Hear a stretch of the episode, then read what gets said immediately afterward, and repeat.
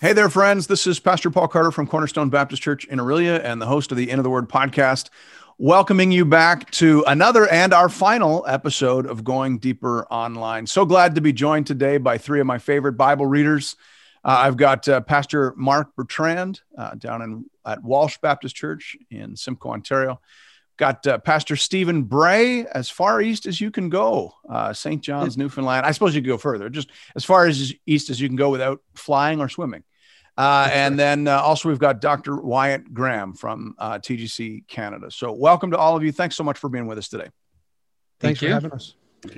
All right. Well, I want to jump right into it. In our first column of readings uh, this week, we were in Exodus chapters two to eight, which uh, the, the early chapters anyway give us sort of the backstory uh, that leads up to the main drama of the text. The main drama of Exodus obviously has to do with God's great work of redemption and drawing his people out of slavery and then turning this ragtag group of uh, released slaves into a nation with a law and a covenant and an intimate connection to God and a ministry. But in these early chapters, uh, we have, as I said, some some backstory. We get a little bit of Moses' story, and um, we have a, a wonderful encounter that that Moses had in his life with God. Um, speaking, of course, about the story of the burning bush. Uh, this is where God introduces himself to Moses in a more intimate way. Uh, this is where God uh, introduces himself as Yahweh or I am that I am. So, Wyatt, explain that to our first time Bible readers. Uh, explain the significance maybe of that title, I am that I am, Yahweh. What's the connection there? And then also maybe give a little introduction to the person who's not really used to the Bible. Uh, help them understand why sometimes that is translated actually as the Lord with all capital letters. And then other times you get Lord with just capital L and then small O R D. What we understand that because we've been reading the Bible for years and years and years. But what if somebody's just starting out? Help them to wrap their heads around all that. Right. So, so what I'll do, I'll first talk about the meaning of the name, and then I'll get to the English translation. So, in Exodus three fourteen, God calls himself "I am who I am." It's a verb, like in English, "I am." The noun in Hebrew, and the verb "I am who I am." Uh, So the noun Yahweh and the verb "I am who I, who I am" look very similar. So probably the name Yahweh means something like "I am who I am." So that's the kind of basic connection there. I'll make that more clear in a moment. That might be like, what's Yahweh even, right? But we'll, we'll get to that in a sec. So, what does it actually mean in context? I think there's probably two major implications. In the book of Exodus, God is who he is, and you see who he is through the 10 plagues. He uh, is faithful, he rescues Israel. Just no Egyptian God can stand a chance against him. I mean, they're false gods, but you know what I'm trying to say. He's the one who uh, rescues his people and creates a covenant with him. That's who God is. You see him through that. I think the other implication is that there's not really a way to just like name God perfectly. Like you can't just call him he's righteous or he's holy. There's so many things you can say about God. He's infinite. But when you say I am who I am, it kind of opens it up that there's there's there's nothing like me. There's no way to perfectly describe me. I just am. And I think that's useful because our God is not like any kind of created thing in this world. He's not like a, a lion that's created or a god of the Egyptians. He is who he is. You can't say everything possible about him because he's so great, so profound, and so deep. So that's the God that we serve. He's not Ra, the Egyptian God. He just is who he is. Mhm. So the implications are you see who he is in the story, but you also can't really define him because he's infinite and great and, and majestic. So let me pause you there. I know you're going to talk about translation stuff, but I just want to make sure people have got have grabbed that because that's really good. So he is first of all, he is who he is, meaning uh, he is beyond our ability to define, which is you know connected to the the commandment about idolatry. Anytime we try to make God smaller or give him uh, you know dimensions and a beginning and an end, that's idolatry. So he is he is he is knowable, but knowable uh, through what he says and what he does. Um, but we will never know God exhaustively. Uh, we will only know him in terms of how he reveals himself in scripture and in his actions and climactically in Christ. Okay, so good. Yep. I want people to hear that. Now, walk us through the whole weirdness around how we render that in the English Bible. Yeah, so in the English Bible, you'll see the word Lord spelt in two ways Lord with all capital letters, or Lord with only the first letter capitalized. Well, those are English translations of two Hebrew words. Well, maybe more, but typically two. If it's all capital letters in English, that's translating the proper name Yahweh. If it's only with one capital letter at the beginning, it's probably translating Adonai, which is a word that just means Lord. Mm-hmm. So when, when it's all capital, it means Yahweh. When there's only one capital, it means Adonai or just Lord. So why that's do we do that? Trend- that's I mean that's that's super confusing. I mean we, we all learned that in seminary. Uh, why in the world are we doing this? Well, without diving into the weeds too deep, uh, it's it's a tradition of protecting the name of God that you didn't want to read it out loud or say it improperly. So instead of saying it out loud, you would use um, a different pronunciation of the name. So this is done in Hebrew.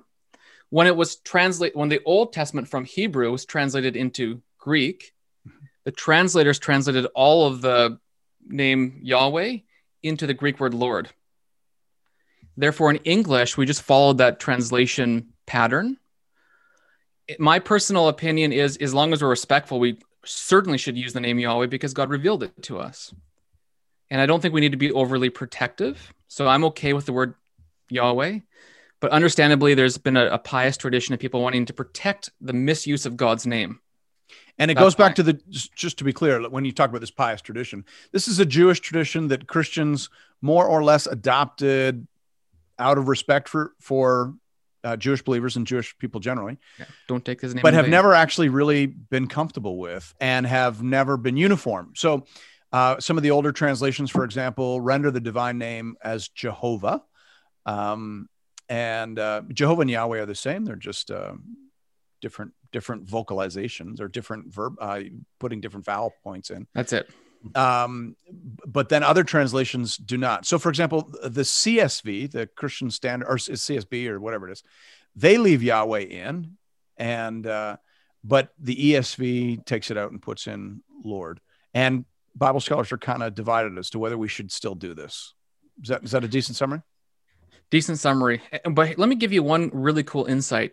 Yeah. The Greek New Testament cites the Greek Old Testament. And a lot of times yeah. Jesus is called Lord. A lot of times it's quoting the Old Testament, and Jesus gets the name of Adonai and Yahweh associated with him. Yeah. This is a way that Christians could tell that Jesus was divine. it's very it's more straightforward because of this fact than we sometimes give it credence to. Yeah. So he's Lord, and this is the name that was revealed uh, that we should trust in and believe in. Remember, just in Exodus, really briefly before I stop, Exodus 4:31, the Israelites believed in the Lord. Exodus 14:31, they believed in the Lord and Moses. We're to trust in this name of with God's promises. The whole Exodus narrative is centered around trusting in who God is. I mean, Abraham in Genesis 15 was justified by faith, essentially, by trusting the promise of God. It's the same for the Israelites here. And we're to trust in the name of God and the promise of God and who He is. I am who I am, mm-hmm. magisterial or majestic rather, but also as revealed in Scripture. So both end. We know Him truly, if not exhaustively. Okay, that's my summary. Nice. Any, any of you guys want to jump in on that, pro or con? I know, for example, probably the, the Old Testament. Well, not not con against against the, the identity. I'm actually Lord. against that. yeah, no, but against this habit of obscuring the name of God, um, you know, with with these capitalized letters. Uh, or J. Alec Motyer is probably the scholar that I'm familiar with who who is irritated by it the most. Um, he he in his commentaries uh, always renders it as as Yahweh. Um, others, you know, feel the other way. But curious, just if a Bible reader is listening in, they'd they'd love to hear your thoughts. What are your thoughts? Well, I just think for us, we, we, again, you guys have done a great job. I think some of the tension is because of our Jewish friends right. um, in history. In history, they wouldn't they would even ritually bathe before they printed this name out, and they wouldn't do it with any of the the vowels. They only did the consonants. They yeah. this was a and this was part of even what went into the whole kind of the legalism of the pharisaical ways of things. And this is why I think what we do is is good. It, it, it's everything that Wyatt said, but there is a bit of a a Jewish tradition to this about how they approached the name of God, and and they they thought this was what set God apart from all other gods. You weren't flippant with His name. They they would have taken this as a real, you know, first commandment: "Thou shalt not take the name of the Lord thy God in vain."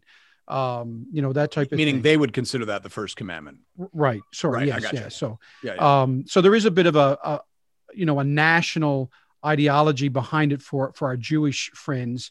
Yeah. But I do think that Christ Christ was the game changer uh, in the sense of um, giving us access yeah. to God as Father. Yeah. And uh, I think that's the beauty. And I love what you guys said. He is knowable, but you'll never know him exhaustively. Yeah.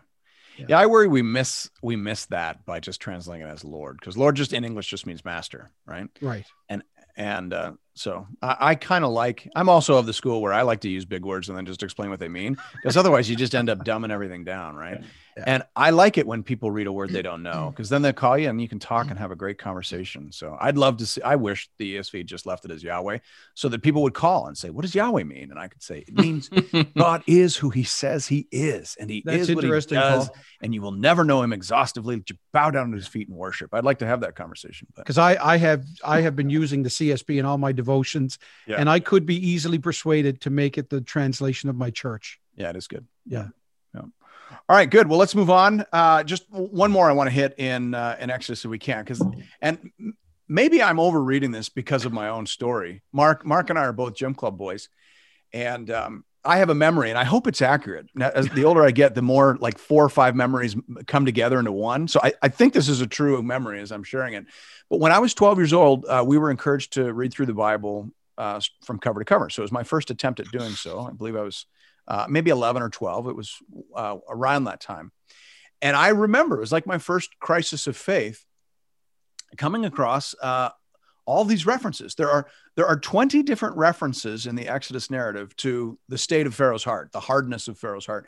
And in half of them, it sounds like God is hardening Pharaoh's heart. And the first two mentioned, I literally remember as a boy, I saw it. And I, by about the fourth mention of hardening hearts, I went, who is what is happening here? And I went back to try to figure out who started this. Did did God start or did Pharaoh start? Because that was very important to me, and uh, and really wrestling with this. And and and I remember being very meticulous in identifying all of these and trying to figure out what went first and who went where. Uh, it's it, it, it was a pretty big deal in my Bible reading journey as an 11 year old or a 12 year old. I don't I don't know if everyone else had that experience, mm. but Exodus 4:21. This is the first of these 20 references. And the Lord said to Moses, When you go back to Egypt, see that you do before Pharaoh all the miracles that I've put in your power, but I will harden his heart so that he will not let the people go. So, how in the world does that work? How, how is that fair? You know, minister to an 11 year old boy trying to figure out the Bible and anyone else uh, having, a, having a similar crisis. Brother Marc, why don't you get us started yeah. with that? Yeah. So, uh, your, your, uh, crisis of faith was mine as well. And what was really interesting to me is I remember as a boy growing up having one of my um, uh, Sunday school teachers or a pastor say to me, Well, yes, but Pharaoh hardened his heart first, and then God confirmed the hardness of Pharaoh's heart by continuing to do it. And if you look at the text, that's not right. That is not right. Uh, God says twice before we ever have any reference to Pharaoh hardening his heart, I will harden Pharaoh's heart. So I, I want to deal with this in, in two ways. One, I want to answer the question why why would God say that or and why would God do that? And then I want to ask the question is is God unjust? And and I get some some big gun help for that question. But uh, why would God do this? Uh, and and this scripture bears this out. It doesn't have to come off the top of my head, and I'll show you in a second. But uh, if God had sent Moses to Pharaoh and said, "Let my people go," and Pharaoh had been like, "All right, see you later," um, a, a, huge amount of our understanding of who God is and why, in discussing what it is that I am, that I am talking about the ten plagues, uh, so much of our understanding of who God is, and so much of the story of who Israel is would be lost. I mean, the touchstone uh, of, of Israel's past becomes the, the Exodus and the plagues and the Passover and all of these things that are working out. And by hardening Pharaoh's heart, God gives himself the opportunity to display his power and to display his provision and to break really the back of the world's superpower and leave, lead a, a captive people out uh, through the the shed blood of a Passover lamb, which has massive ramifications for the rest of the gospel story. So that's why God does it. It's in order to display his power and his glory. So then the question is, well, is God just? And, and the answer is yes, God is just, but in the case of Pharaoh, he is not merciful to Pharaoh. But now understand this you can't deserve mercy. Nobody deserves mercy. You don't merit mercy or earn mercy. Mercy is always a gift that is given. So the, the question when I try to help my congregation understand this uh, is um, what does God do here?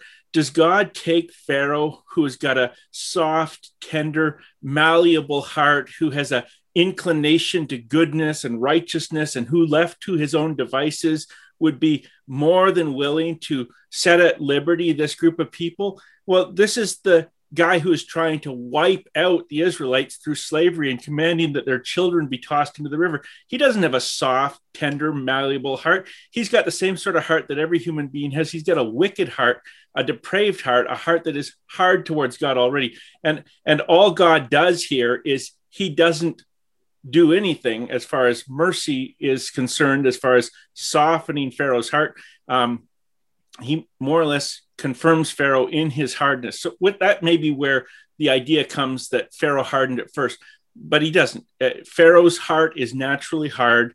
Uh, God confirms him in his hardness, and uh, Pharaoh is simply following what is the natural inclination. Here's what the Apostle Paul, I said I had a big gun. Here's what the Apostle Paul writes in Romans chapter 9 about this very uh, event and why it happens. Uh, this is Romans 9 14. What shall we say then? Is there injustice on God's part? By no means, for he says to Moses, I will have mercy on whom I have mercy, and I will have compassion on whom I have compassion. So then it depends not on human will or exertion, but on God who has mercy. For the scripture says to Pharaoh, For this very purpose I have raised you up, that I may show my power in you, and that my name might be proclaimed in all the earth. So then he has mercy on whomever he wills, and he hardens whomever he wills. Yeah. So the main thing I, I'd want readers to hear there is uh, that it's not as though God made Pharaoh uh, unwilling to let the the Israelites go. It's not as though Pharaoh well, was naturally inclined to to be gracious and merciful, and then God, like an evil puppet master, made Pharaoh sin. Um, in fact, Paul goes on in Romans 9 to defend God from any suggestion yeah. that the exercise of his sovereignty isn't, is, is in some way un, unjust or unfair. Uh, right. And, and, and that becomes Paul's main concern in the passage. Um, but there's no indication that, that Pharaoh was positively inclined and that God made him negatively inclined. Is that, is that right? Absolutely. Yep. And I've got a little quote from Nahum Sarna here. Is it a Hebrew scholar, just to show that this is not just like Calvinistic Christian reading of the Old Testament. This is the way the Jews read it as well. Um, he said, uh, Nahum Sarna, for example, writes, It is to be noted that in the first five plagues, Pharaoh's obduracy is self willed. It is only thereafter that it is attributed to divine causality. So Sarna makes the point that actually in the first two references in Exodus, God doesn't say, I am right now hard, hardening Pharaoh's heart. He, he's basically just saying, I'm going to author this, as you say, Marc, I'm going to author this episode so that it perfectly prefigures Christ. Now, Nahum Sarna is not saying that, but uh, that's what God God is saying to to, to Moses. I'm going to author this so that it creates this this giant narrative that you're talking about with the Passover, et cetera, but not in a not in such a way that he makes a good man bad just in such a way that he controls the timetable absolutely. And then. Sarna notes that in the first five plagues, each time the plagues happened, it just said that Pharaoh hardened his heart. It's only later when God was extending it to prove his glory and to, and to finish the drama, as it were, that, that God acted directly. Hmm. So, yeah, I think that's that for me. Like I said, that was like a two year Bible reading crisis. Eh, uh, so, and you've just solved it hopefully in uh, three minutes for all our listeners. E- either of you guys uh, at the bottom of my screen want to chime in on that? I, I think it's important though for your first time readers and people not, not to get discouraged that they too will probably experience this tension of trying to understand and that God is not irritable or put off or they're not weird because they're doing that. I would just encourage people to probably the road that Marc, you and Paul walked down, that I walked down. It's funny, I had the reverse crisis of faith. Somebody preached a sermon about Romans 9.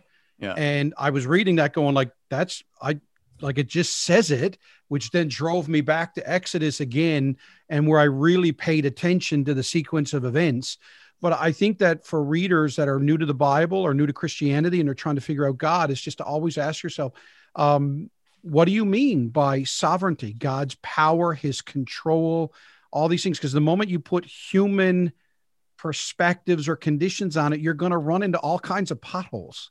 Yeah. And, and and and again, interestingly, for the Calvinistic thing, I find it fascinating because in my pastoral career, people that butt up against this and they just don't want to, it's almost like they're sympathetic to Pharaoh and they're like, no, nah, Pharaoh got a raw deal. And then I immediately say, so what about Hitler?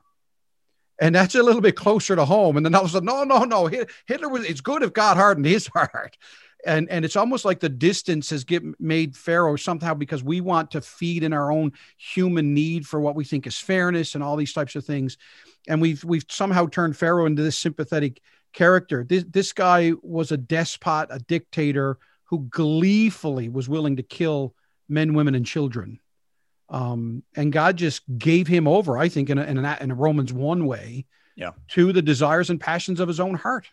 Yeah. i think maybe helpful yeah, I mean, it's it almost when you when you read Romans one and then you read the story backwards through Romans one, right? right? Mm-hmm. Um, it all of a sudden it looks like Pharaoh is on a spiral of hardening, a downward spiral of, of hardening, and God just simply does not rescue him from that until the whole mm. story has been told.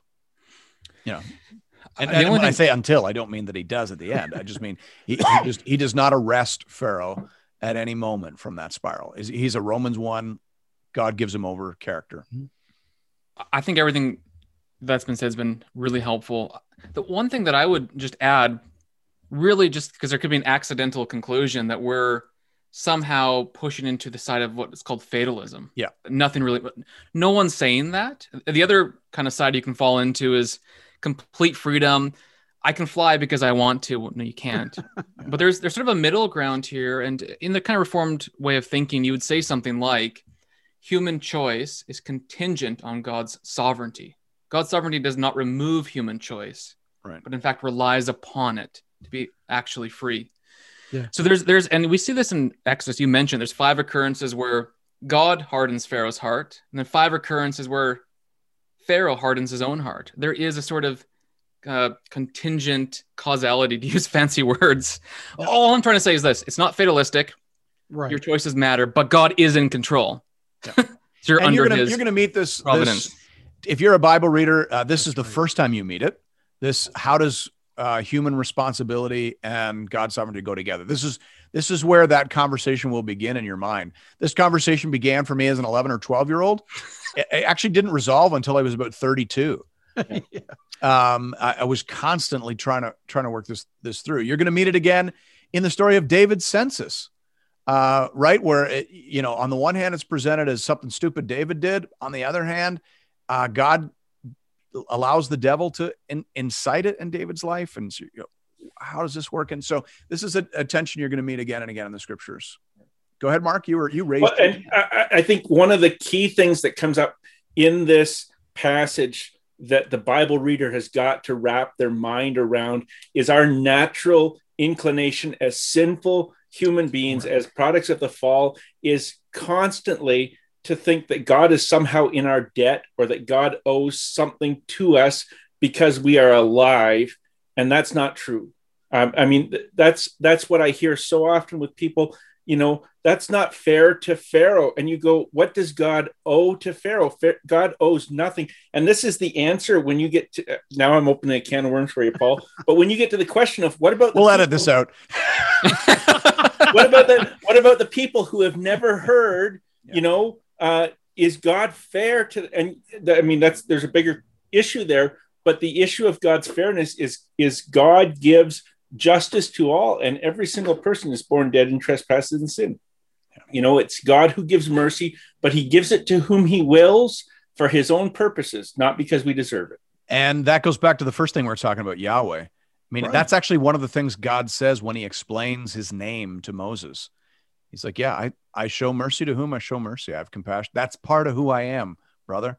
Um, you know, I I have steadfast love for many. Uh, yes, it's a moral universe. Sins of the father visit on the children, and I show mercy. And uh, you don't understand that because it's hidden away in that part of me that is uh, beyond your grasp. But watch me, and and you'll know Yahweh. Uh, that's that's literally what what God says in Exodus 34. So yeah, good. And again in Romans 9, Paul Paul quotes that very thing. So yeah, th- I mean, this is a huge one. And uh, like I said, if you're a Bible reader, there are certain predictable, I don't want to call them crises, but challenges you'll have to work through. Uh, and, and this is one of them. And, uh, and I, I want to be careful to say that it's not like if you read this story 10 times, you'll finally figure out how God's sovereignty and human responsibility go together. They're actually just presented side by side in the text without explanation, such that both are real. Pharaoh's making real choices for which he receives justice and and and God is superintending the entire process to bring out the outcome He desires. So. Uh, both of those are, are there. Both those are real. Paul, I don't know if it's my cop out answer, but Spurgeon is my favorite guy on this. Yeah. That the you know the free will of man and the sovereignty of God are the two ways of two sides of a railway track, and they don't converge until the throne room of God. Yeah, that's well said. You know, Yeah. I, I, that's There are that's some mysteries There that- is a tension tension there. Yes. Yeah, tension. Uh, what's the word? Uh, J.I. Packer uses the word antinomy. Is that right? Yeah, it's J.I. Yes, Packer. it is. Yeah. uses it. that's yeah, yeah. right. That's good too. Uh, just just as a, a way of saying it's two things can be true simultaneously, even if we're not sure how they're true.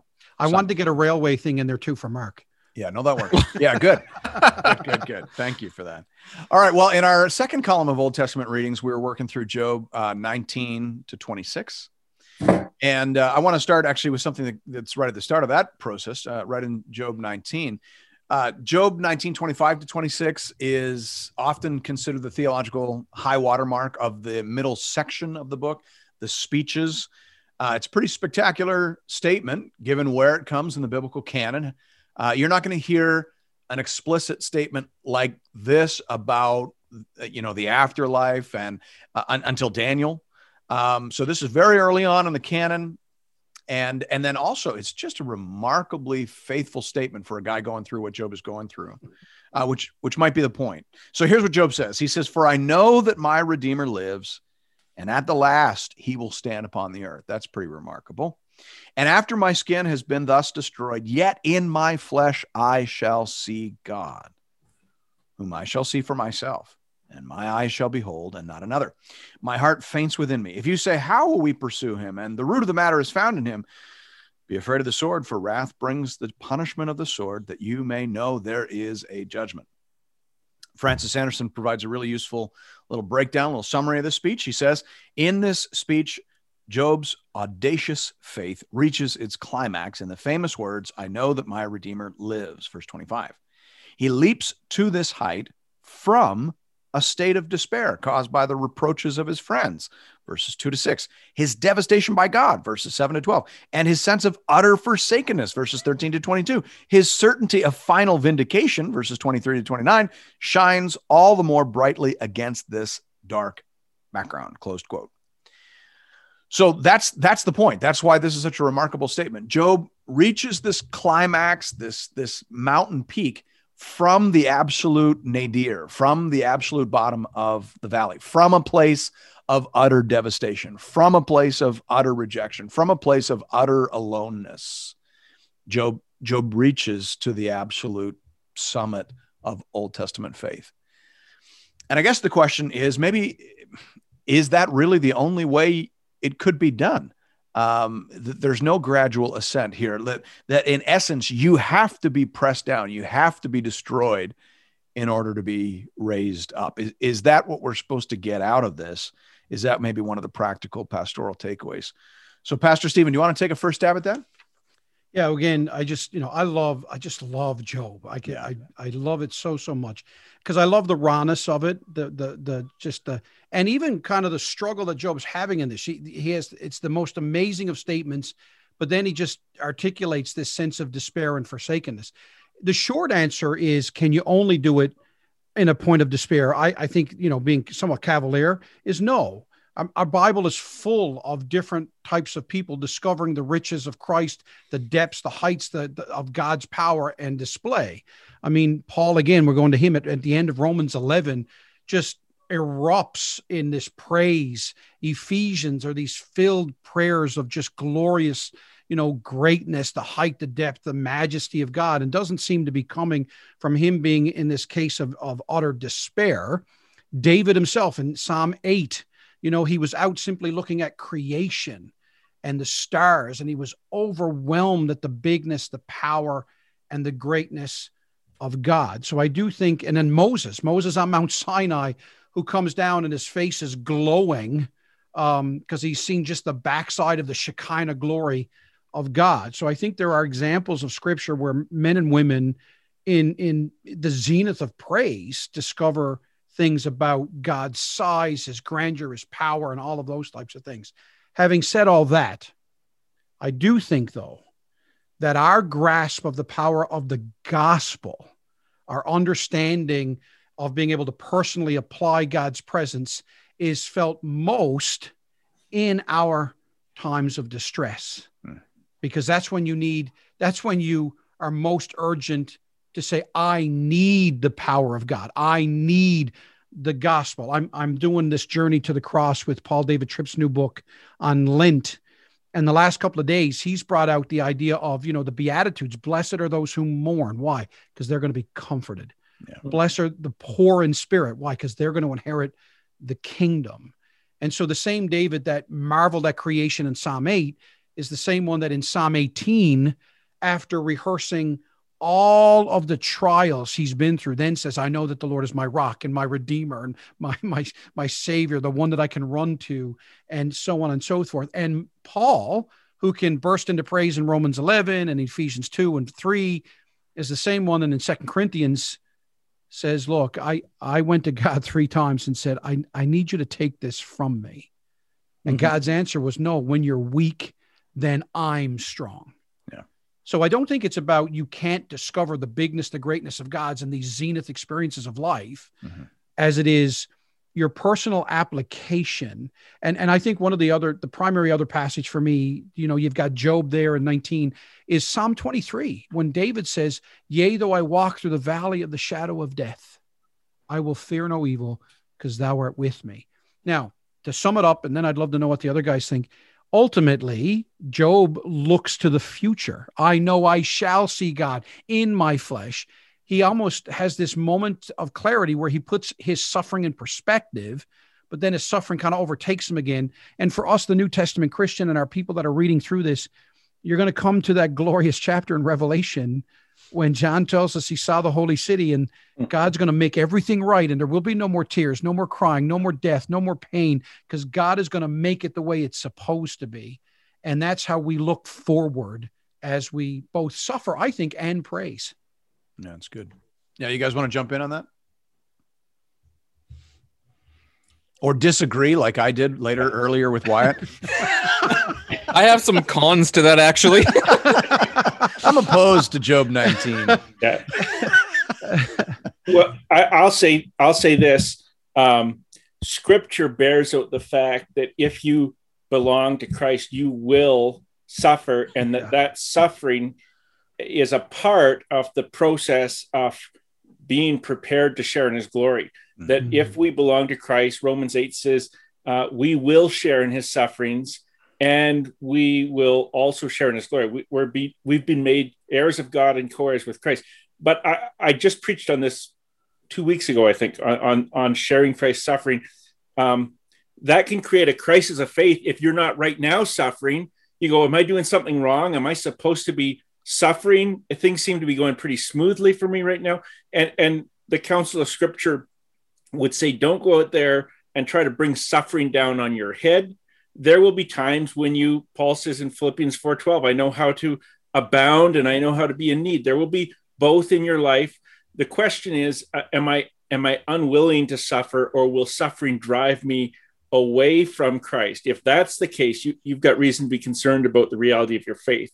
But if you say, I, am willing to suffer, nobody says, hey, sign me up for a Job like experience.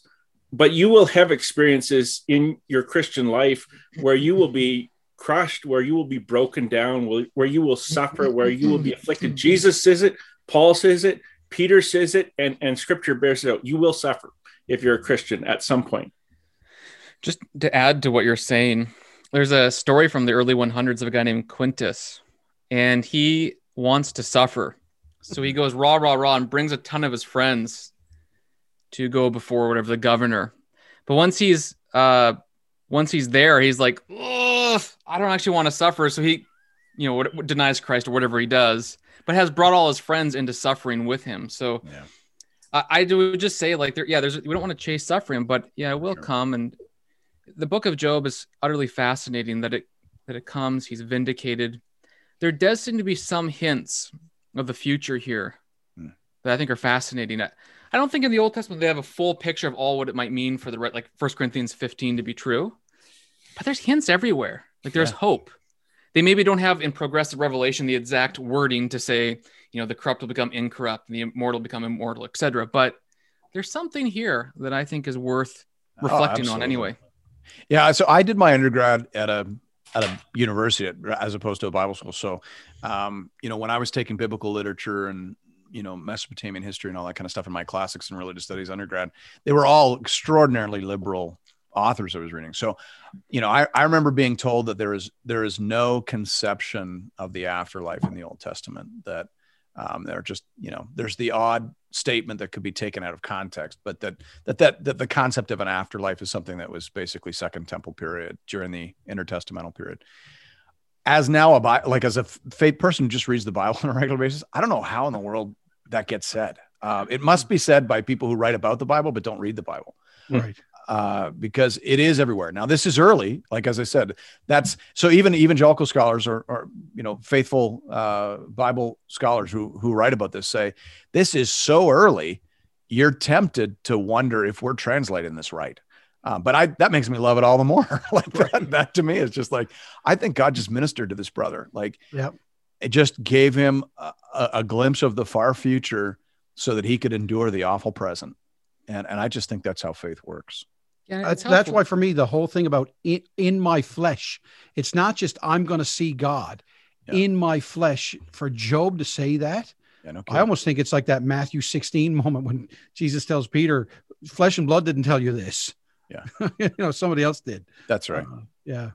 Uh, Calvin, obviously, you, you guys heard me say this before. Calvin loved Job.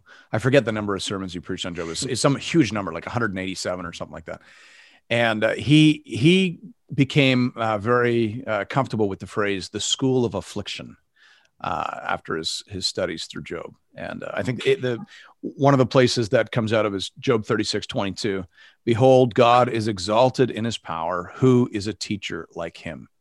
Um, and I think that's that's one of the major takes, takeaways of the books. That God knows how to teach us, refine us, and sometimes just because of who we are, we have to be pressed down low for these sorts of exalted revelations um, and insights. So. Very good. Uh, before we leave Job, let's do this one quick if we can. Uh, but I, I want to do it just because it struck me this week as a good case study uh, as we were reading through Job. Uh, Job chapter 20 is like uh, one of these chapters where I, I'm doing a new new Bible. You guys have heard me say this before. I I prepare journaling Bibles for each of my kids. I highlight them, make notes on them and stuff. Anyway, I'm working with a fresh one right now for my teenage daughter, and so it. I got the highlighter poised over the page on Job 20, going, "Do I highlight this for her or not?" Like I don't know. Uh, there's a sense in which everything that is said in Job chapter 20 could could be cut and pasted and dropped right into the book of proverbs right? Like so this is zophar uh, one of job's counselors and he this is what he says do you not know this from of old since man was placed on the earth that the exalting of the wicked is short and the joy of the godless but for a moment? Verses 4 and 5 then here's verse 18 he god will get or sorry he the wicked man will give back the fruit of his toil and will not swallow it down from the profit of his trading. He'll get no enjoyment he, again, the wicked man, will flee from an iron weapon. A bronze arrow will strike him through. The possessions of his house, the wicked man, will be carried away, dragged off in a day of God's wrath. All that could be dropped right into the book of Proverbs and you wouldn't bat an eye. Um, it's not true in the case of Job. Zophar is making the argument that because this is the way it works, that wicked people only prosper for a season, but then God orchestrates things to bring them down. The fact that Job was prosperous for a season and then experienced calamity is proof that Job is secretly a wicked man, which we know is not, not the case. So, what in the world do you do with Job chapter 20? Do you highlight it you could highlight 90% of the verses in that verse. I think our kids would profit from reading them, or would they? So deal with this as a case study. This is a great case study on the weirdness and wonder of the book of Job. Uh, so help me figure out panel uh, what what you what, what would you do with this chapter if you were preparing a bible for your kids? And then i'll go back and and make any changes i need to in the bible i'm preparing for mine. I'll make a basic observation but i'll let you guys experienced pastors tease it out. I think one of the reasons ecclesiastes and partially job are in the bible is to tell you proverbs are generally true but there are Yeah. exceptions. Right. So if you think Proverbs are always 100% of the time true, then you would be like this man judging Job. You're suffering, you're certainly a sinner.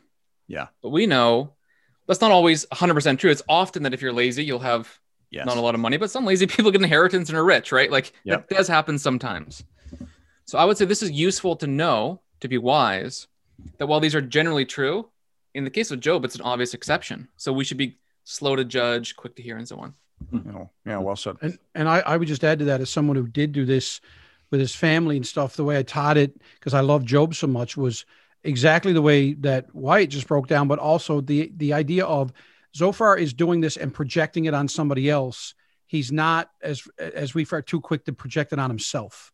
Yeah. So you know we need to learn these axioms, but he he is trying to say, "I gotcha, Job." So again, we're because in the New Testament, you know, we're told to examine ourselves. You know, Jesus in a Sermon on the Mount. Right. Before you go trying to take specks out of somebody else's eye, deal with the log in yours. Hmm. And so, you are you being honest about these axioms in your life? let me let me Um, pause and make sure people are, make sure people are getting that because I, I think that's brilliant so you're saying let's say you're job you're you're a modern day job you you've got cancer you've lost your job your dog doesn't like you anymore like everything's gone wrong you're a country song uh, walking around you, what you're saying is that you should read that and and and reflect and pray as to whether God is revealing any hidden wickedness in you.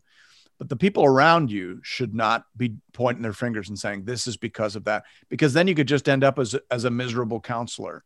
Is that what you're saying? Only God knows Yeah. the heart. Absolutely. And I also think that's what James says, right? In James 5, when he says, if you are suffering, call for the elders. And I, people miss this. And if there is unconfessed sin, Right, right. There but not there- there's not this blanket assumption that you're suffering because of sin. right. So he, he, he James says, call your, your, your church family, your leaders around you, but have this discussion. And the elders aren't, aren't commanded to go in with the assumption you're suffering because of sin. Yeah, yeah. And and so I think that again, for me, what's always been helpful, I've tried to teach it to everybody, is is knowing the difference between corrective discipline and formative discipline.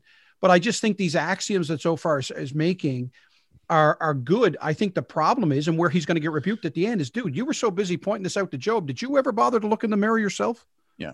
Well, and he neglected to consider providence. Like Right. in essence, we have to think about Proverbs and providence side by side because Yeah. God was working a providential purpose in Job's life. And that's the comfort in this. If you're that person who's living the country song, if you're Mm. you've got the cancer and you lost your job and your dog hates you, um, it may not be that there's hidden wickedness in your life. Do an inventory, but it, it could also just be God's dark providence. Yeah, The one other just- thing I will add to this, sorry, sorry, Wyatt, is we need to be careful with with Job. The Bible doesn't say he was sinless. No, Mhm. No, it says he was Right? There's no such thing. I think this is why we struggle with this when we suffer, is because I know that I sin. The problem Yeah. I'm trying to deal with is if I'm not confessing my sin, I'm making Right. excuses for my sin, I'm Yeah. marinating in my sin, I'm hiding my sin, I'm deflecting my sin. That's going to evoke the loving corrective discipline of an almighty God. But if I'm dealing with my sin as imperfect as I am and I still suffer, I have to fight Satan whispering, going, This Yeah. is God. Say he's not as loving as you think. Look at him sticking it to you. And I actually think we miss this in Job that this whole back and forth. I often wonder, we get the one sided of Job of Satan coming and saying to God, Job won't love you if you do this, this, and this. I wonder how much Satan was whispering into Job's ear, God cannot love you, man Oh yeah. right? Yeah. Because I know when I'm suffering and I felt like I feel like I de- deal with my sin and bad things are, I am most tempted to go, God, what gives?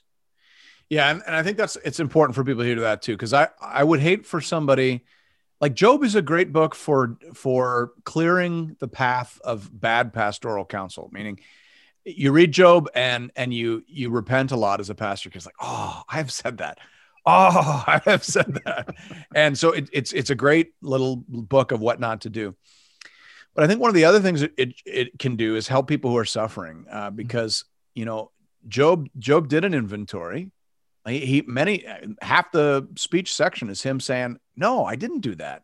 No, I didn't do that." Don't think that if you can just confess every sin you can think of, and maybe even a few you're not sure you actually did, that that all your suffering will go away. Right. Because um, you cannot twist God's arm, and there could be dark providence going on that you know nothing about.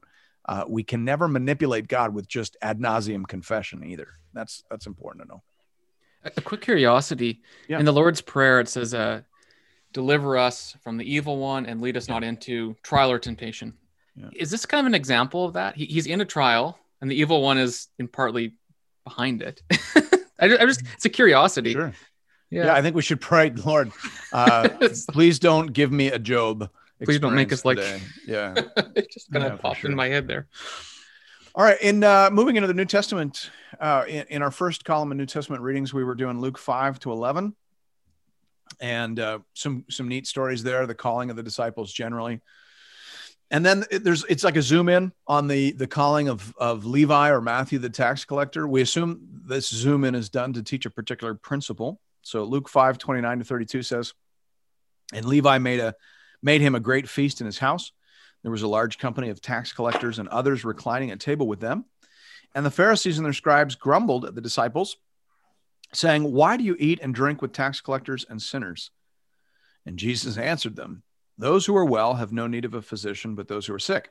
I have not come to call the righteous, but sinners to repentance. So, how does that work? I, I have heard this verse misappropriated and misused by Christians to justify all kinds of silly association. You know, I'm, I'm going down to the bar to, you know, establish a witness in the community, and because uh, Jesus ate and drank with sinners, so that's that's that's going to be my approach as well. Uh, and and and yet, First Corinthians fifteen thirty three says, "Do not be deceived; bad company ruins good morals." So we seem to have something on either side of the road here. So, panel, help me figure this out. Help our folks develop a good balance in terms of how they apply the principle that we're seeing here. What, what does this mean? And how does it look? Uh, yeah. That's really the big issue. Yeah. Yeah. Go ahead, Marc. You're leaning in. Yeah. So, uh, you know, the the enemies of Jesus, the Pharisees, are the ones behind this this accusation. Um, I, I used to be a youth pastor. Paul, you used to be a youth pastor. You know that these are the kind of things you know teenagers would come up with to try to get Yep. You know, permission. I'm going to, the, I'm going to the party. I'm just going to hold the beer and I'm going to tell everyone about Jesus. Yeah. But, uh, you, you know, the reality is, and I, I always used to say this to, to the kids in the youth group. Yeah, Jesus was in the midst of these things. Yeah. But you'll notice that none of the tax collectors or the sinners were the ones who were saying Jesus is just like us. Jesus, right. you know, it, those were the, the Pharisees that said, look at this, this wretched, wicked kind of man. Uh, Jesus was distinctly different in those sorts of situations. And, uh, you know, he, he was a redemptive presence there uh, because he wasn't going to the prostitutes as a John goes to the prostitutes. Right. And he wasn't going to the parties as a drunkard goes to the parties. Right. He went with the intent of reaching these people and, and distinctly different. So, I mean, um, I, I, guess the question I ask myself, because I sometimes uh, go into situations, um, you know, uh, as a, as a, you know, with my neighbors where your neighbor invites you over and says, Hey, I'm having a party at my place. Do you want to come? And I go, uh, do I want to come? You know, am I being influenced by these people? Bad influence corrupts, you know, good com- or bad company corrupts or am I going with the intent and and the design and with the capacity to influence and and as a, a gospel witness? And and when you answer that, I think you have the answer to whether or not you could go to that or should go to that. Yeah, the key line, uh, you know, uh, in terms of what you're saying there, is that he's with them as a physician is with the sick, right?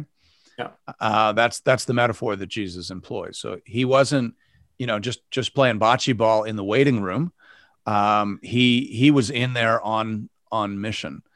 Uh, but I do think it's easy to get this wrong both ways. Like, I, interestingly, I have repented in both directions on this principle over the course of my life. Um, I think there were times when I was foolishly in places doing things all with the idea that oh i'm salt and light and it's like no i don't think you are i think you're just foolish and and you're you're being influenced and i can hear the a change in your language and i can hear a change in your tone.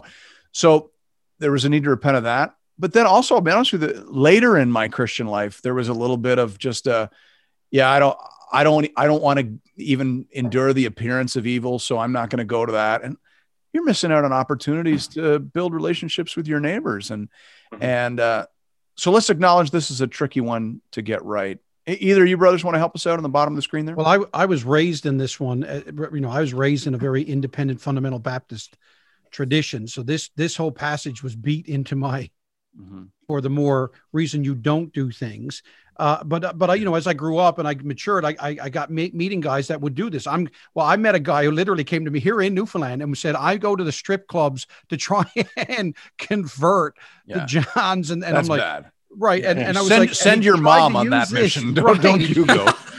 My mom can do that.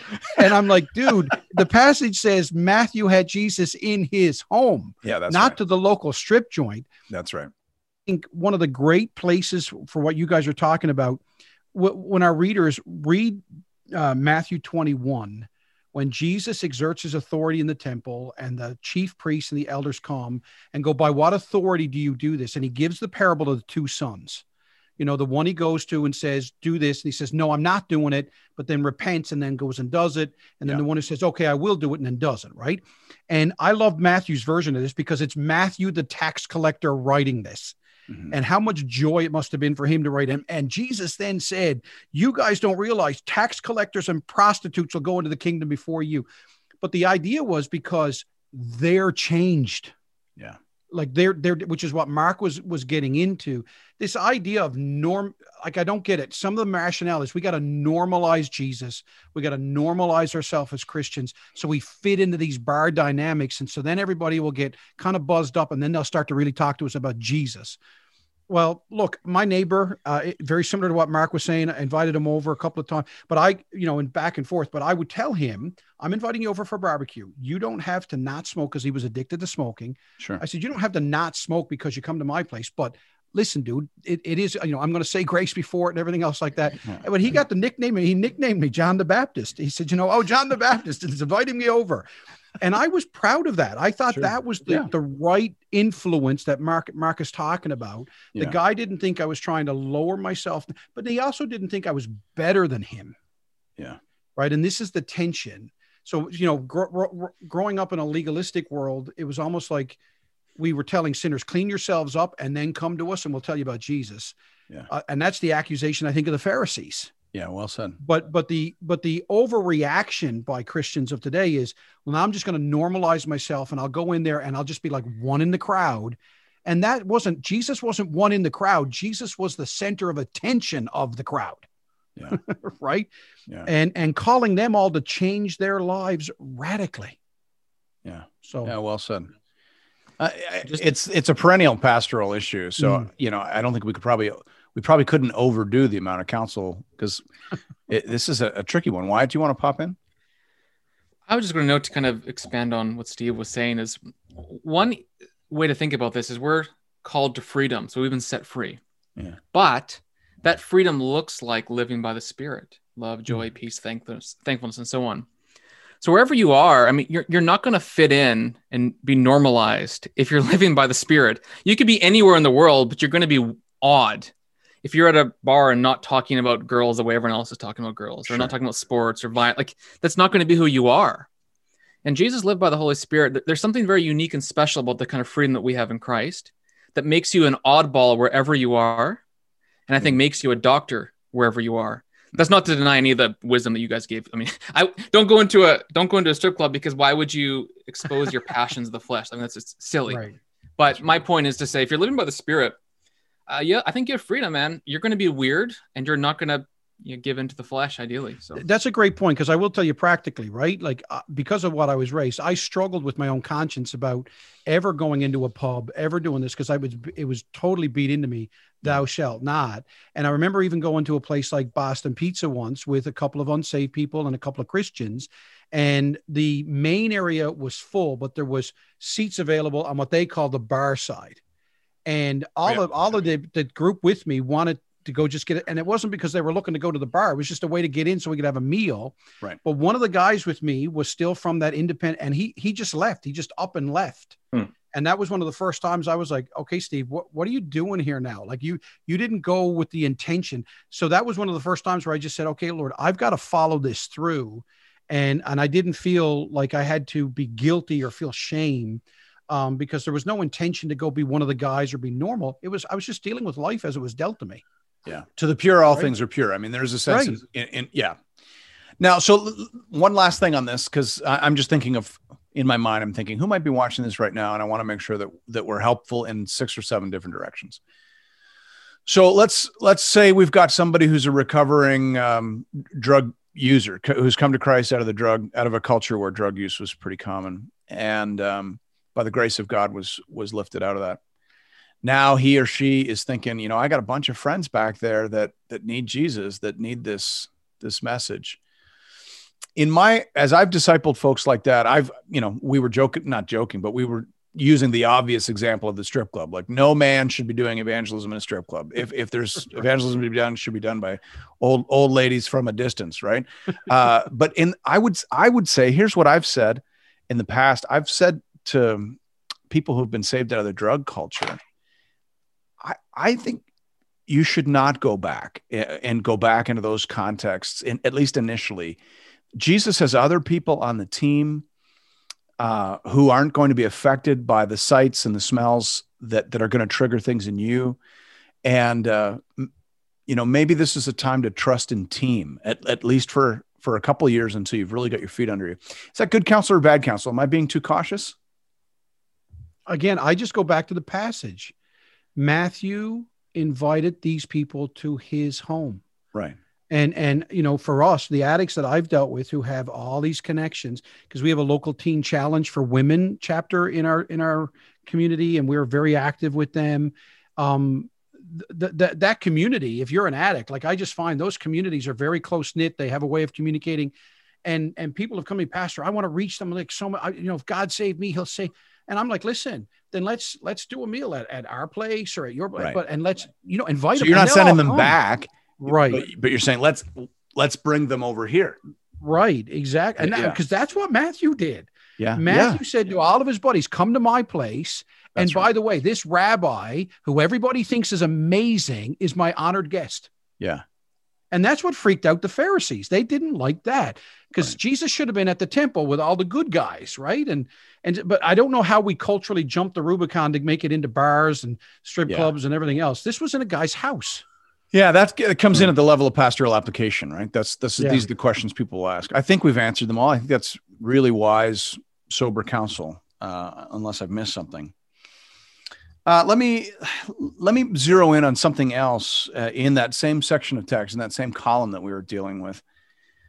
Uh, this is not so much controversial as um, ignored. Um, it's outrageous. It's it almost sounds like one of those verses that's aspirational as opposed to uh, something that, that we're, we're to be taking seriously on a day-to-day basis.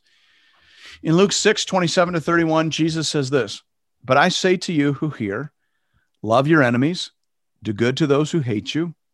Bless those who curse you. Pray for those who abuse you. To one who strikes you on the cheek offer the other also. And from one who takes away your cloak do not withhold your tunic either. Give to everyone who begs from you, and from one who takes away your goods, do not demand them back. And as you wish that others would do to you, do so to them.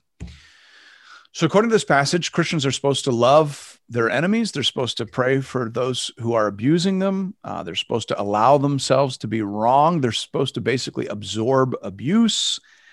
Uh, they're not called upon to fight for their rights. Uh, they are to treat others the way they would want to be treated. And yet, to state the obvious, we almost never do this. Uh, Christians, it seems anyway, are constantly fighting for their rights, particularly it, it, it seems nowadays, and vilifying not just their enemies, but also their friends and their closest allies if there's not 100% agreement on everything. So, how important is the behavior side of Christianity? Is, it, can you put it in the back seat when doctrine's on the line or you feel that doctrine's on the line? How does this all work out in practice? Brother Mark, I'll, I'll throw that to you, but I'd, I'd like to hear from the whole panel on this one because I, I think it's a, it's a, a complicated issue. Yeah. So it's interesting because, uh, you know, you're, you're drawing it up uh, when you're talking about um, behavior and doctrine. So I, I'm presuming that you're seeing the debates that are going on between Christians that are maybe happening online. And I think that falls into a little bit of a different. I'm, I'm more just just thinking about okay. a general attitude. Like if if someone what whatever Christian or not, I guess I'm using them like a how much more argument. If we're supposed to be this way towards our enemies, sometimes we don't right. even act this way towards our friends. Right. So that's yeah. that's really the the direction I'd like to go with this. My son yeah. brought this up in family devotions. My eldest, who's in his early 20s, said, Dad, does that mean, you know, that we shouldn't even defend ourselves? Like if somebody attacks us? And, you know, it was a great 20 minute conversation after all the other kids had left the table, wrestling through this. Um, and, and, so I had a good opportunity to kind of work through this because it, it as, as Western people, North American people, you know, we are quick to get to our rights and quick to think, I, I ought to don't tread on me. I, you know, I come right. poke you in those kind of, and and I, I really believe what Jesus is saying to us is is yeah, uh, don't you know you don't need to concern yourself with defending yourself and that does mean you're going to suffer and people are going to treat you sometimes like a doormat uh, it doesn't necessarily mean you continue to go back and receive that over and over again. I mean, Paul leaves certain cities after he gets the tar beat out of him, but you notice, you know, Paul doesn't come back with Silas and Timothy and a bunch of baseball bats and, and give them what for. You know, consistently, what we see in Jesus, what we see in Paul, is we see a person who's willing to suffer abuse for the sake of the gospel. In Peter, we see a guy who cuts off somebody's ear um, in the midst of a garden, and Jesus rebukes him for it. Um, so that's one thing I'd say is is when it comes to my own rights, uh, as I mature, especially in, in in my faith, it is learning how to suffer for Christ and say this is part of the package, and I don't need to defend myself. But I will say one other thing about this um, is uh, I did one time uh, provoke a fight with five drunk guys. Um, but it wasn't to defend myself. It was to defend a mentally handicapped guy that they were openly ridiculing to the point that this guy broke down in tears. And I sat there for a minute. I thought, you know, what is the Christian thing to do here? Um, especially given the fact that there's five of those guys and just one of me. And and the conclusion I came to is, uh, you know, defend the defenseless. And so at that point, I I stood up and said, hey, you guys, why don't you pick on somebody your own size? And offered myself up. Um, and uh, I'll I'll just tantalize you because you, you probably want to know how it ends. Uh, but uh, uh, well, I'll tell you how it ends. My my very rough and tumble neighbor two doors down uh, came bursting out his front door with a baseball bat seconds later and said, "I'm coming too." And the guys all said, "Okay, we're ready to repent." You know, so no fight happened. They're ready to repent. A, this is a great story. I live in a rough neighborhood, you know, but but uh, you know, so there's a difference between standing up for my own rights and yeah. standing up for the rights of somebody else. But when it comes to my own rights, I think over and over again, Jesus, Paul, the apostles show us uh, this is something I lay down for the sake of the gospel. Yeah, that's good. Anyone else want to chime in on that? I think it's useful to talk about the cross. Um, Jesus went to the cross and accepted all the evil, all the sin, all the wrath, all the mocking, all of that. And insofar as he suffered as the just one, he swallowed up all that evil in himself. First Peter, Peter says he did this, obviously the atonement all that, but, but he also did this as an example. Yeah. He committed, this is First Peter 2.22 after that verse. He committed no sin, neither was deceit found in his mouth. When he was reviled, he did not revile in return. Hmm. When he suffered, he did not threaten. but continued entrusting himself to him who judges justly. He himself bore our sins in his body on the tree, that we might die to sin and live to righteousness. By his wounds you have been healed, for you were straying like sheep, but you have now returned to the shepherd and overseer of your souls.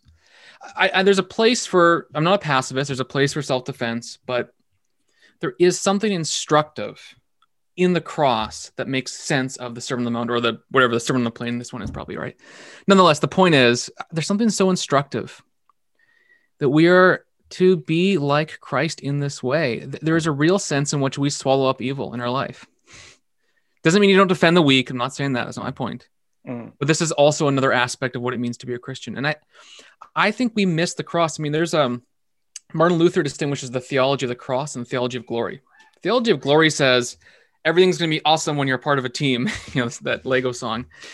Um, everything's great. You're going to have uh, your best life now. You're going to be you're going to have riches. You're going to have everything you want. You'll be a bishop who rules over a, a state in in Holy Roman Empire. But the theology of the cross is much different. It's suffering. It's poorness. It's weakness. But in that weakness, Christ is made strong. So I, am actually very against uh, this idea that we need to be the, the fighting front on the fighting frontier of our, our rights anywhere we are. I think we need to be careful that that's not how we're characterized because that's the theology of glory. The Reformation completely rejected that theology.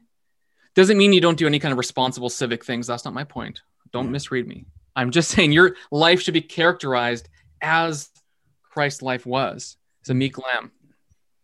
And I think that's the tension yeah, of what Marc was talking about in our Western culture. Yeah. Like because we are in a culture that says if you own a home and somebody breaks into it, that's against the law. So yeah. that's I, I, think it's important. We're not pacifists. We're not, yeah. you know. So if somebody breaks into my house and goes to attack my wife, I'm going to protect my wife. You, you, you know. Now I'm not going to overdo it. I don't think that because he attacked her, I have the right to kill him. You, yeah. you know that type of thing. But if if they come to confiscate my house because I'm a Christian, and the government eh, sanctions the fact that people can come and confiscate my home and cause us to be homeless, I'm not going to bear up arms and drive them away. I'm going to take my wife and go humbly and say, Lord, protect us, feed us, you know, take care of us. Um, one of my favorites is John Bunyan, and I, you know, we love Pilgrim's Progress, but people don't you'd be well worth reading about the guy's life when he spent time in prison and he writes and documents about watching through the prison gate the window his daughter selling little trinkets and flowers at the prison gates so her and her mother could eat and he's in prison and he just will not recant over communion by the way um, but it's just one of those things. So I, I, think that our Western culture, we struggle. We're not saying a guy breaks in and can rape my wife and a good Christian doesn't. And that's not what Jesus is saying here. But he is saying for the cross, you lay it down. Yeah. So these are good, some good, uh, I don't want to say exceptions, but these are some good framings.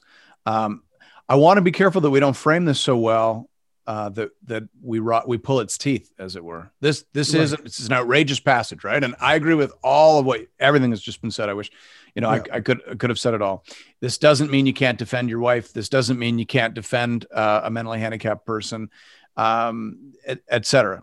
Et totally, one hundred percent agree. But it it does mean something, uh, and and I, it's what it means. I think is pretty radical it means that basically we're to live so certain of our future with Christ that there's basically nothing anyone can do to us that needs to be defended in in this world. Now, where it gets complicated is like we see the apostle Paul occasionally defending his rights. It appears on a strategic basis, right? I think most obviously of Acts 16 where he kind of wants the authorities to be i don't want to use the term shamed but embarrassed or at least he wants them uh, you know to realize they're acting a little beyond their authority so that the church in philippi can can keep operating so he pulls right. his i'm a roman citizen card here what are you doing and then other times he doesn't you know and he just takes it and goes on so you know, when when do we fight for our our legal rights? Because I think this is going to be a big conversation for Christians in the next decade. Like the reality is, we made the laws because we ran the show hundred years ago. Now we're an in, in Canada anyway. We're an insignificant minority. Nobody cares what we think. So some of the laws are being rewritten, and they're being rewritten in a way that presses on us. How much fighting should we do about our rights? I'm just and I'm asking this. I'm not leading. I'm I'm curious. I want to help people who are listening. yeah. So I mean, I I, I think I would say this is important for a Christian to know that we're not saying, or I'm not saying, um, that you never stand up and say, that's wrong and I'm not going to do it. But when you do that, you understand um, in, in making my stand, I'm not trying to bloody the nose of the government. I'm saying you're wrong and I, I refuse. And if you want to bloody my nose, so be it.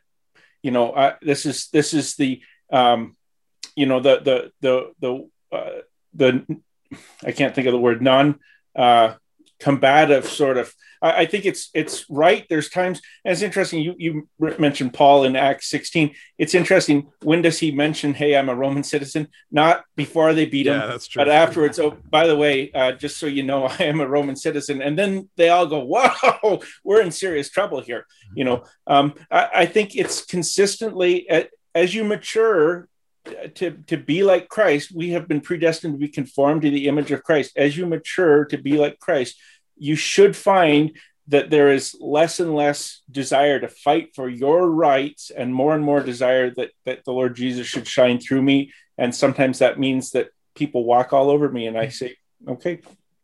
It's, it's worth noting too that in Acts and in Jesus's case, and even in Revelation, like Revelation 12, this is you're being arrested, you're being persecuted. It's not it's you're you're not asking for this per se. But what you're doing is is you're accepting that the evil has come and to defeat that evil, you actually accept it and absorb it and then you get a crown. It's not saying I'm looking to go like run into the army and punch someone in the face yeah. so I get killed. Like that's just that's not the point. Yeah, not this isn't about provoking confrontation no, is, so that we can stack yeah. up points in heaven, right? And, and and go a step further because I love what Matt Chandler said about Paul. He said Paul must have been the most annoying guy because if you know if he did well, he praised God and he preached. If you stoned him to death, he raised from the dead and he went back in and started preaching. If you put him in jail, he had a prayer meeting and he and he continued to you know, but he was always respectful. He always was engaging. He didn't complain. You know, Marc, you mentioned the whole Philippians four, which I didn't get to in regards to that that Job passage because we have that coffee cup mug in you know Philippians four thirteen. I can do all things through Christ but that comes at the end of that whole preamble of I've learned how to do without. I've learned how to be blessed. I've learned how to. I've learned in whatever state I am therewith to be content. Therefore, I can do all things through Christ. So, in a modern thing, with even in Canada, with all the stuff that's going on, I haven't don't have a problem with people as Canadian citizens saying I don't agree with my government. But if you're going to do it to the point where it's going to cause, you know, persecution, prosecution, um, you still have this attitude of respect and humility and and a, and a willingness, a graciousness. I got one of my interns just before I hopped on here. He was practicing preaching because he's preaching on on Sunday uh, Romans 12, and the whole idea of vengeance is yeah. mine, saith the Lord. Don't see. And and the idea that they're heaping coals of fire, and he was struggling through what does this mean, and the and the idea we were helping him that, that Paul is saying when you do this and you suffer wrongfully, that when you do that, it actually opens the door for God to convict those who are inflicting this suffering on you wrongfully. Yeah. And I think this is what Jesus is saying. When you act like me, when you reflect me, even when, and Wyatt quoted it, Peter himself said, if you're going to suffer, make sure you suffer not wrongfully, like, or, you know, don't have them have a reason to make you suffer. Make sure they've literally got no reason to do this except hate for the gospel because in so doing, and yet even still, he says, but still be ready with gentleness and meekness to give an answer. That's good. Well, we could talk about this for hours, and and and uh, you know, it's it's it's going to be a big conversation in the next decade in the church for the simple reason that we've never had enemy enemies before. I don't think as a group we may have had personal enemies, but I don't think in the culture we had a lot of uh, organized uh, enemies against the movement and all of a sudden we do and and so we we have to kind of brush up on our enemy interaction protocols um, because we we do have a very unusual way, and we can't just react out of our instinctive modern Western North American you know cultural routines. Uh, we have a we have a different approach commended in Scripture. All right, uh, w- time we have left. Uh, let's let's. I want to hit this last column because there's some some really important things in it. Um, First Corinthians seven is a long chapter. Uh, and it deals with a lot of hot button issues. Um, we we can talk for for days and days. um, it's it Paul's answering a question they had written to him. They were obviously very impressed with celibacy, and you can get that right because John the Baptist was a celibate guy, Jesus was a celibate guy, and then uh, the Apostle Paul was a celibate guy. Whether he'd been married before or not, we don't know. But uh, at the time they knew him, he was a celibate guy, and so they were sort of wondering, is celibacy the inside track uh, to spiritual glory? And Paul writes back and says, no, no, no. General rule is every man should have his own wife, every wife her own husband, and everybody should be generous to one another in the context of marriage with respect to sexuality. Uh, so it kind of covers that basis, gets in a little bit to mixed marriage. What if I'm married to somebody who's not a believer? Uh, however, at, there is this passage that I remember as an early Bible reader kind of stumbling on, going, What in the world is going on here? Uh, later in, in the chapter where Paul is talking about people who are engaged, and he, he's saying, you know, should you go through with this and, and, and, and get married or, or not? And he's kind of of two minds about it. He says, well, it's not sin if you do. It might be better though if you don't. Then he says, verses 29 to 31, this is what I mean. He's got to unpack that. Uh, the appointed time has grown very short. From now on, let those who have wives live as though they had none, those who mourn as though they were not mourning, those who rejoice as though they were not rejoicing, those who buy as if they had no goods, those who deal with the world as though they had no dealings with it. For the present form of the world is passing away. What in the world does that mean? Did, did the Apostle Paul think that that the second coming was going to be next week or next month from from his perspective, and that therefore there was no point in getting married? Um, is that what he meant? And if he meant something else, how do we apply this in the modern day? Wyatt do you want to give us a, a start on that? Yeah, I'll just give very like two very brief principles, and uh, I'll let you. I'm sure you've had to deal with this more in ministry than I've ever had, so I'll let you take care of that.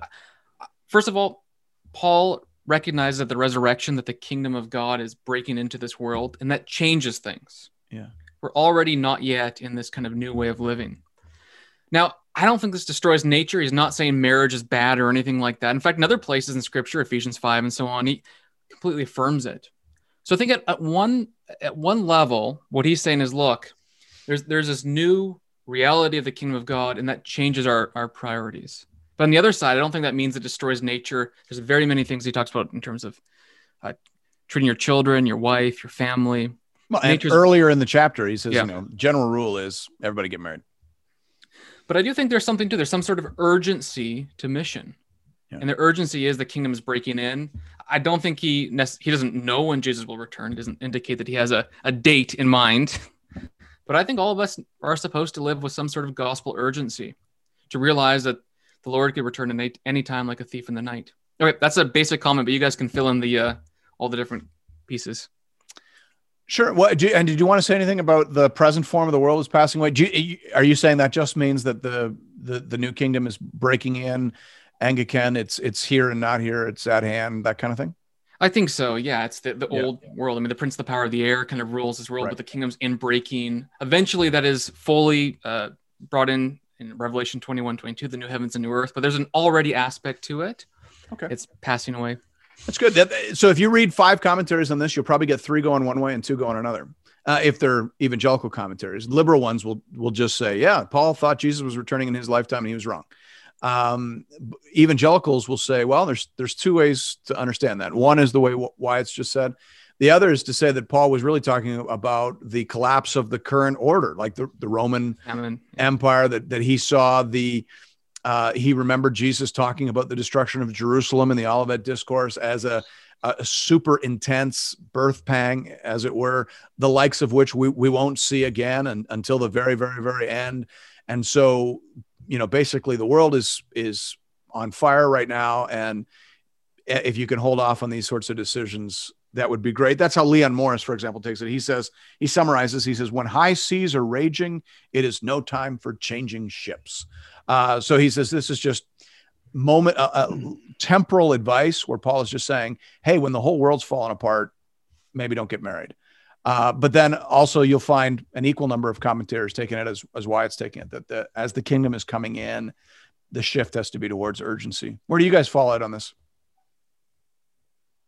Um, you know, I, I, I see, I'm closer to uh, probably Leon Morris on this um, because he doesn't just talk about wives here. He talks about uh, um, those who have goods as if they did not have goods, those who mourn as if they were not mourning, those who rejoice as if they're not rejoicing. And there are many other passages in the whole counsel of scripture that would give us different counsel on that. So it seems to me that Paul is maybe giving some specific counsel to the Corinthians for a situation that's maybe existing there that's temporal um, and saying, hey, right now, this is not the time for this. Um, but those times may come. Yep. Stephen, how about you? yeah, I, I, guess I'm going to be the UN on this one, and I kind of see both sides of this. Uh, I, I think it could be both end and not either or. Yeah. Um, in the sense of, and again, I take this from my own mission trips, like having been to like Russia, um, where they've gone through times of intense persecution, and it was amazing because being there, there were a almost like a generation of a lot of single people mm. because they knew the cost and they were sold out to making sure they kept their focus. So I think there's a principle here, as eh, maybe I would go more principle, and yet at the same time, I also think with with Wyatt and the idea of urgency, and I don't think we need to always be apologizing for these, like you said earlier about this passage in Luke. Um, I don't think it's wrong for us in our churches to say, listen, if God's called you to be married, great, but has God called you to this, and and you should prayerfully consider both because there is this potential urgency and we can almost see it coming into our lives. So I, I, don't think it's wrong for us to say, listen, God ordained marriage. He created it. Men and women should seek it if you've got, but if, if a guy comes to me and says, I feel God's calling me to ministry and he's single, I don't then go, listen, now you need to do me a favor. You need to go out and find a wife. Yeah. You know, the conversation for me is more, okay, now you need to pray through what kind of calling does this look like? But if we find ourselves in Canada the way our, our brothers and sisters in Russia did a generation ago and may and may find themselves in again, we may find that we find it expedient to have more single people than married people. Yeah. Okay. Good. Well, that's very helpful. Uh, I just remember as a first time Bible reader or early Bible reader stumbling over that and wondering what in the world is going on there. So that's that's a couple helpful takes on that. Uh, just a couple minutes left, but let's see if we can hit this one. First Corinthians 9 and 8. Uh, the, the, the verse that really jumped out at me was in First Corinthians 9, but he begins the argument at 8. It's really 8, 9, and 10 are all one argument. Paul's talking about rights. So he's saying, you know, as an apostle, I got all these rights, but he says, I, you know, I could take them or leave them. And, and he says, and, and if it's more helpful for the progress of the gospel, then I leave them. He says, so I can be this way. And in one circumstance, I can be that. And another, I certainly am not walking around insisting on my rights and privileges. That's for sure. He says in 1 Corinthians 9 19, for though I am free from all, I've made myself a servant to all that I might win more of them. And then earlier in a in the sort of specific conversation that launched uh, this whole approach, he says, "Therefore, this is 1 Corinthians eight thirteen. If food makes my brother stumble, I will never eat meat, lest I make my brother stumble." So he's saying, "Listen, I understand better than everybody that the that the kosher diet laws are not in place. I understand better than anybody that there's no demonic reality, you know, behind whatever's going on in the marketplace here. Okay, I I, I am of mature New Testament faith, and yet." I'll eat whatever you want me to eat if it means I can talk to you about Jesus, and if it if it means I can advance uh, in in my gospel work, my discipling work. That's that's his whole approach. So again, I guess it brings us back to what we started touching on at the end of the conversation about Luke, uh, Luke six, where we were talking about uh, you know being willing to absorb. How concerned should we be for our rights and liberties as as Christians? How forefront should should that be in our minds? Mm. Brother Stephen, do you want to give us a minute on that? Just again, yeah. pastoral wisdom for the Bible reader. Now, for me, I was reading this, and I again think this is more internal than external. Yeah, I think Paul is doing this. So I, I, think this is him saying, "Look, I am free to do things, but for the sake of love for my fellow Christian and the watching world, yeah, who you know, Jesus said, a new commandment I leave with you: how you love one another proves that you're my disciples." Right. So let me give you a couple of real examples. When when I took on my first ministry in PEI, the church there didn't uh, allow the pastor to go to movies. And my kids were just becoming teenagers, like we're like 12, 13. Yep. And I remember my boys coming to me going, Dad, but now my boys were allowed to go. I wasn't allowed to go. okay. I didn't say they were consistent in their application. Sure. That's just what it was. but I had agreed with the church when they brought me on that I would observe that that prohibition. Um, because at the time I felt the church that's where their maturity level was. And I remember telling my boys, guys, listen, there is no thou shalt not go to movies in the Bible, and your father is free to go. But you need to realize because I'm free to go, I'm free not to go. Yeah. And so my reason for not going is because I love this church and I don't think they've been taught well. And it's your dad's responsibility now to teach them and, and shape them. And, and I think Paul gives us this example. Paul's the guy that's confronting Peter to the face, going, No, listen, man, in Galatians, I'm going to eat with Gentiles, and you you need to get your act together and stop doing this stuff. But then he goes in Acts, and when he goes and brings money, and they say, Listen, you need to go to the temple, take a Nazarite vow, pay for these other guys, he does it. So he shows us but I think Paul draws the line in this whole freedom and exercise within the church community. Yeah. If someone says to me, you shouldn't go to movies, and I know this is not a maturity issue, this is just a self righteousness issue, Yeah. it's a legalism issue. I, I might say in my heart, I would deliberately go to a movie just to get this guy ironed up and go, you we need to deal with this. Yeah. So I think those are my three aspects of that. That's that's really good counsel. Any, anyone want to add to that? No, I don't see a lot of people wanting to add to that. lest, lest we muddy the waters that Stephen has. I keep waiting for the cons, the cons, the cons. I've got some Oh. cons, Steve. no, I do. I, I do think again, there's there's just this this idea that that arguing for our rights, arguing for our liberties, is just somehow not appropriate for Christians. It, it doesn't.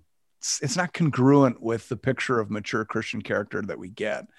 Um, in essence, we want to have mature views on everything, but we also want to hold on to you know uh, be be quite flexible in what we're we're willing to do uh, so as to reach many and so as to avoid offending the weaker brother. I think that's the general principle. Wyatt were you going to hop in? Which maybe something kind of simple to say. Look, the role of government law, this kind of stuff, is peace and order, Right. so the church's mission can flourish. So, I think insofar as maybe Paul would use his Roman citizenship, it's for the sake of peace, order, so he's not stoned by a crowd, continue his mission.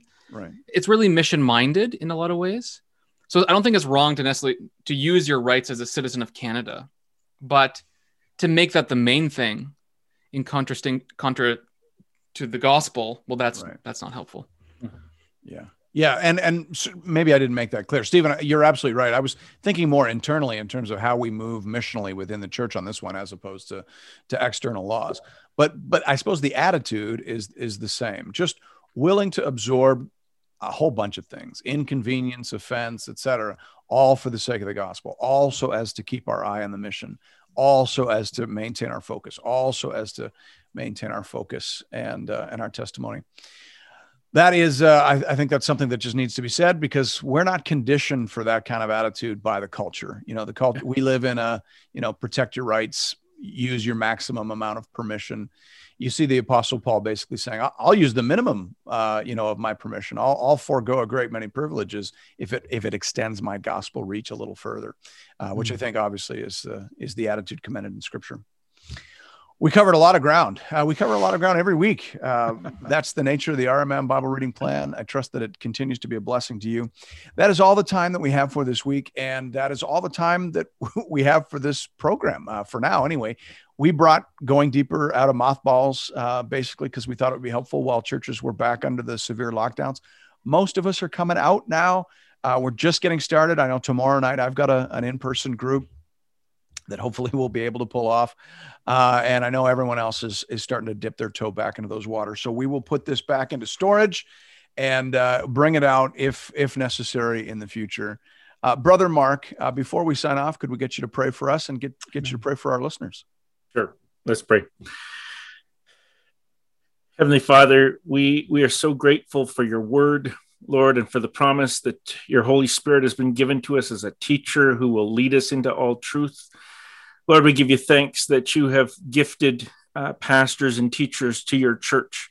And Lord, for the time that we have had here, the four of us, to just uh, encourage one another and challenge one another and, and, and, and look to get nourishment from your word, Lord, I pray for all those who will listen or view this, uh, Lord, that they might be helped to know you better and to love you more. Father, that they might be helped to, to put the gospel first. And Lord, even in places where they may be caused to suffer, in places where they may have their rights trampled on, uh, Lord, that they would uh, look to Jesus and, uh, Lord, take their cue from him and know, Lord, that the day is coming when we will see you face to face, when you will wipe away the tears from our eyes, and there will be no more suffering or sickness or pain or death. And until then, Lord, help us to be faithful. Lord, this we ask in Jesus' name. Amen. Amen. Amen. Amen. Amen. Well, thanks for joining us, panel. And uh, thank you, friends who are listening in. Uh, if you're interested in further Bible teaching, you can find that over at the Into the Word website at www.intotheword.ca. You can also pick up the Into the Word app. We've worked our way verse by verse and chapter by chapter through uh, just over 400 chapters of the Bible. We're still picking away at that.